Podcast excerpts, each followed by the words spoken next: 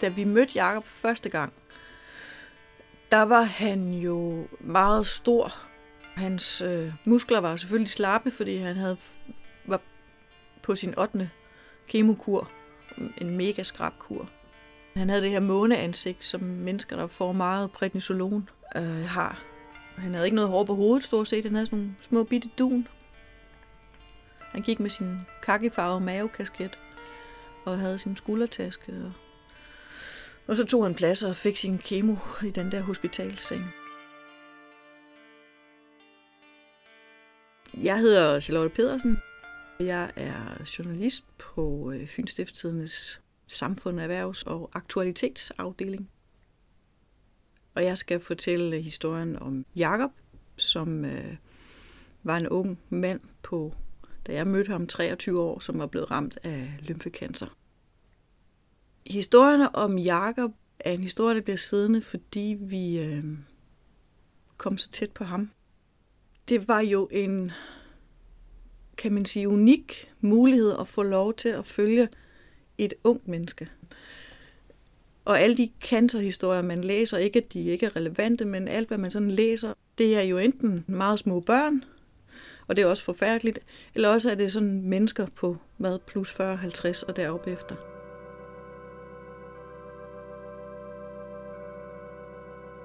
Det hele startede med, at der kom en meget vred mail til redaktionen fra en ung mand, der hed Jakob Pallesen.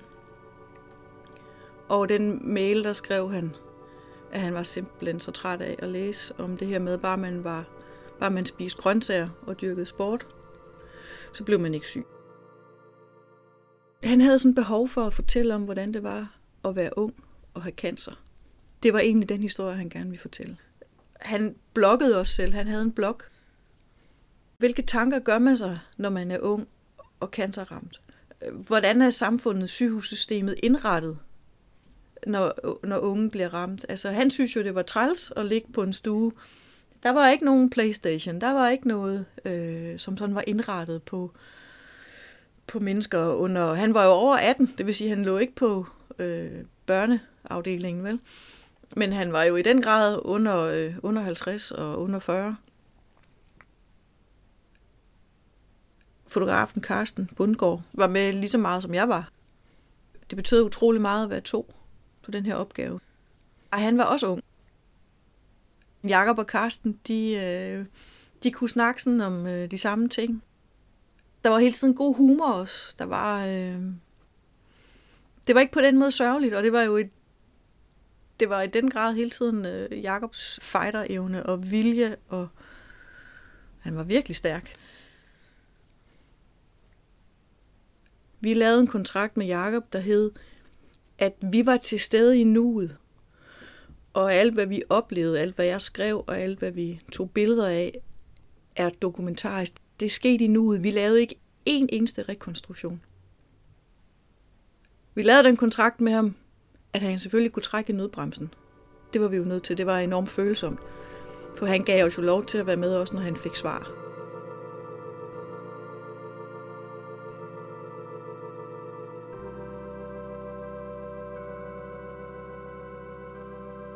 Vi mødte Jakob, da han skulle have sin 8. og sidste kemokur, den dag ude på kræftafdelingen på UH. Men han fik sin sygdom konstateret i det 4. ud af 4 mulige stadier. Vi så scanningsbilleder af ham, der var blevet taget, da han blev scannet for cancer, og han var simpelthen oversået med sorte pletter i lever og nyrer, og hele hans krop var simpelthen sået til. Og han fik sådan en mega skrap kemokur, der bestod af 7 giftstoffer, som ville have slået rigtig mange ihjel. Men han var jo toptrimmet, da han blev syg. Og der troede vi jo efter det, at næste gang vi mødte ham, så troede vi skulle være med, når han blev frikendt. Vi havde ikke noget begreb om, at vi ville ende med at skrive 12 kapitler eller følge ham i næsten 2 år. Vi var med ham, når han fik behandlinger, altså når han fik lagt de her drop i sine hænder, når han skulle ind og have kontraststof, inden han skulle scannes. Vi var med ham hjemme i Spark her, hos mor og far og deres hunde. Vi var med ham hos vennerne, der var samlet hos ham nede på skolen, hvor de sad og spiste kage og drak kaffe og hyggede, hvor han også ville vise den del af det. Vi var med ham, da han senere kom i praktik på en højskole op ved Give. Så kom vi rundt om hans... Altså det han også ville, det var jo, han insisterede jo på at leve sit liv, og det var han rigtig god til hele vejen igennem. Det var ikke noget med i og å og nej, og nu ved jeg.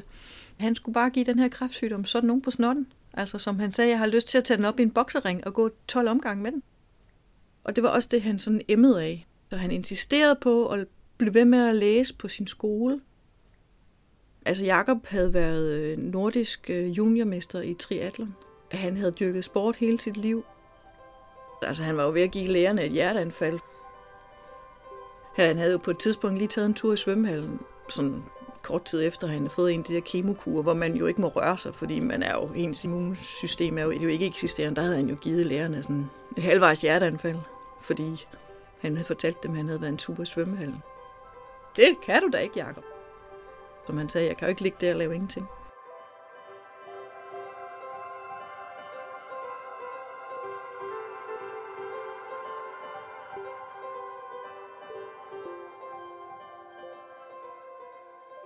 Altså, vi troede, at da vi så skulle møde Jakob, var det anden eller tredje gang, det var 2 måneder senere, der skulle han ud og have svar efter scanningen, efter den sidste kemokur. Og der havde vi i mellemtiden også været nede på skolen, hvor han læste, og der havde vi jo mødt ham i det univers med hans unge kammerater, og han agerede så godt han kunne, og han var mega fjollet indimellem os. Og så mødte vi ham den dag ude på UH, hvor han lod os komme med ind, da han skulle have det her svaret, der skulle frikende ham. Og der havde han sin mor og far og storsøster med. Og ude i venteværelset, der havde han flere familiemedlemmer og venner stående med pakker og champagne og gaver, fordi alle regnede med, at Jakob skulle frikendes helt for cancer den dag. Det viste sig senere, at Jakob havde selv haft på fornemmelsen, at det ikke var så fedt, som alle håbede. Fordi der var en sygeplejerske, der var kommet og havde spurgt ham, om han virkelig ville have os, altså fotografen og journalisten med derinde også. Og der havde Jakob sagt, jamen, skal jeg fortælle den her historie, som jeg gerne vil fortælle den, så skal de med. Og der sad vi jo så og kiggede på, der sad en overlæge og lagde sig de her scanningsbilleder foran Jakob og hans mor og far og storsøster. Og så pegede hun lige der midt i hans brysthule, der sad der en lysende lymfeknude.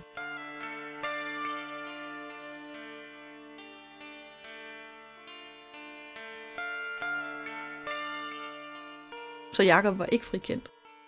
Alting stod stille, der var ingen, der sagde noget. Og Karsten, der tog billeder. Det billede, han tog der af Jakobs øjne på det tidspunkt, da han får at vide, at nej, du er ikke frikendt. Du skal i gang med at have stråler. Det er så ligesom alting forsvinder for ham. Der er også et billede, hvor man ser hans forældre og søster. Og hvor de sådan alle sammen... Man kan bare se, at de har virkelig fået trukket tæppet væk under sig. Ikke? Puh, ja. Og det var jo så, hvordan det var for os, men det var jo intet at regne for, hvordan det var for Jakob. Det var noget af det stærke i den her måde at følge Jakob på, det var, at alt blev fotograferet, alt blev oplevet i det øjeblik, det skete. Vi tog hjem til mediehuset på Banegårdspladsen, og så gik vi op og spiste frokost. Så godt vi nu kunne. Jeg kan huske, at jeg var faktisk ikke særlig sulten. Og det kørte bare rundt. Og der var vi sad sådan og kiggede på hinanden, og så gik jeg ned til min chef, og så sagde jeg til hende, jeg bliver nødt til at køre hjem. Og så kørte jeg hjem, og så tudede jeg derhjemme. Fordi der gik det jo også op for os, at Jakob havde rigtig gode chancer for helbredelse. De var 90%, da han fik konstateret sin sygdom. Men der var jo stadigvæk risikoen. Altså vi vidste jo reelt ikke, om vi, for at sige det sådan rigtig hårdt, ikke, så var der jo stadigvæk så en risiko for, at vi skulle dække hans begravelse, i stedet for hans helbredelse.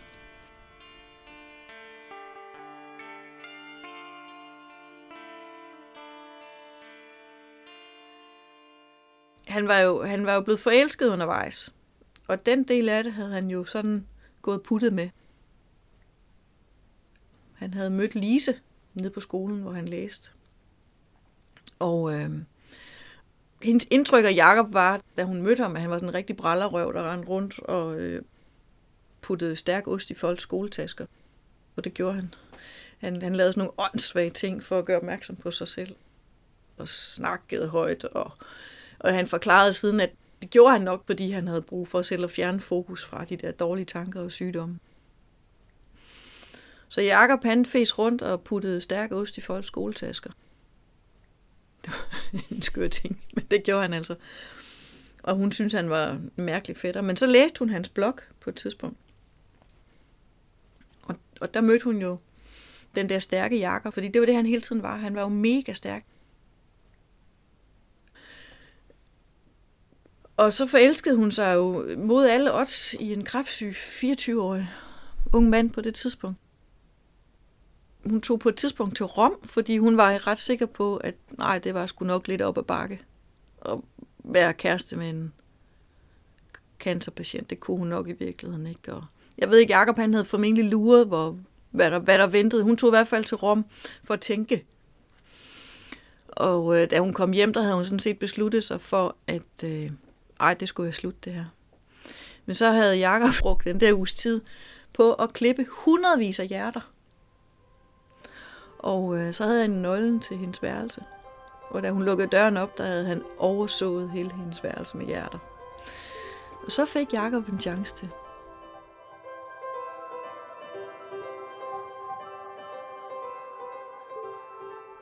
Lise var ikke en, vi fik lov at høre om før meget sent. Og jeg tror, det var fordi, det var en rigtig dejlig ting, som han gerne ville have for sig selv. Lise måtte ikke komme med ind på UH i første langt stykke tid. Hun skulle sidde ude i bilen og vente. Han tog sin mor og sin far og sin søster med ind til de der utallige. Men hun skulle simpelthen ikke være en del af hans syge verden. Og hun sad jo derude og var mega tæt på ham til daglig. Men filme om han ville have en med ind på UH, ikke? Men det kunne hun jo også godt forstå et eller andet sted. Men hun sad jo der og var sådan set hans nærmeste. Så fik hun sådan efterhånden lov til at komme med ind. Han kom jo ind i et forløb, hvor han så skulle scannes. Han var igennem rigtig mange scanninger. Og hele tiden var der den der lille forbandede lymfeknude. Tiden er jo en frygtelig en, og hver gang der er en scanning, så er der et svar. Scanning, svar. Det er også noget af det, som gjorde den her serie jo, at der mange, der tog den til sig, det var jo, at der er mange kræftpatienter, og de kender jo det her med, hver gang du har fået taget en scanning, hver gang du har fået taget en prøve, så går du og bider negle, for så er der et svar.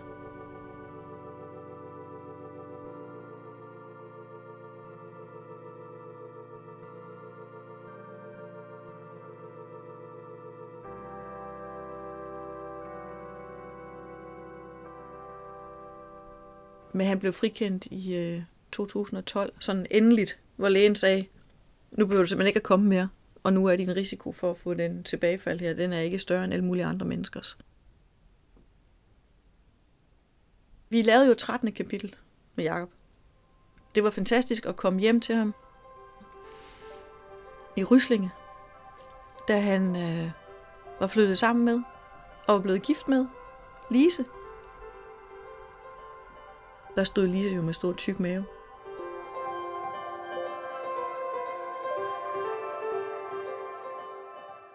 Noget af det, vi talte med ham om, da vi skrev kapitel 13, det var også det her med, at han var ikke en af dem, som sagde, jeg er så taknemmelig for, at jeg for nu ser livet i en helt anden perspektiv, og jeg har haft kræft, og I har det lært mig meget, og sådan noget.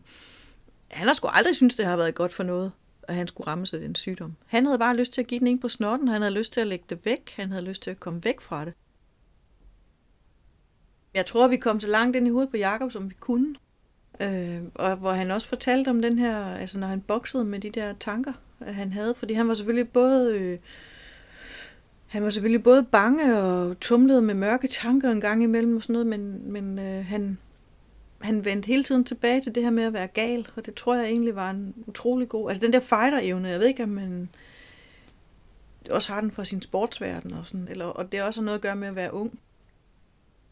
Hvad enten han er ung eller ej, så skal man jo den der fighter-vilje, jeg tror, den betyder rigtig meget. Uanset hvem man er. Altså er cancerpatienter, hvis man bliver ramt af det. Og så er han jo en god historie, forstået på den måde. Jakob er jo også et eksempel på de cancerhistorier, der ender rigtig godt.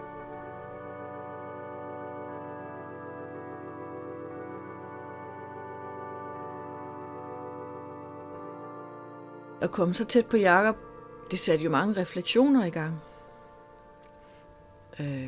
Når du har oplevet mennesker og deres familier så tæt på i sådan nogle situationer, så går du jo ikke hjem fra arbejde og lader som om, at verden den bare ser ud, som den altid har gjort. Det tager man jo med sig. Det kan man jo ikke lade være med at reflektere over. Men man bliver også nødt til meget bevidst ikke at reflektere over det hele tiden, fordi så bliver man jo tosset i hovedet. Og hvis man selv... Jeg har selv en søn, han var lille på det tidspunkt, ikke? Men man skal jo heller ikke gå rundt og blive bange for, at nogen bliver syge. Og det, man ved jo ikke, hvordan man gør, hvis man står i situationen. Det tror jeg ikke, man kan sætte sig ind i. Altså, heller ikke, selvom man har fulgt nogen så tæt. Men Jakob, selvom da han var allermest syg, så levede han hele tiden det liv, der var. Hvis han kun kunne løbe 50 meter, så løb han 50 meter. I stedet for 15 kilometer. Han så hele tiden fremad. Han var virkelig dygtig til at leve det liv, der var. Det var, og skråstreger han, delens bark med. En meget stor inspirationskilde til.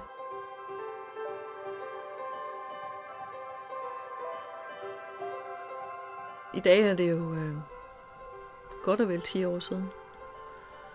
Det er ikke 10 år siden, vi skrev den seneste artikel. Den skrev vi for 6 år siden. Men det er mere end 10 år siden, vi begyndte.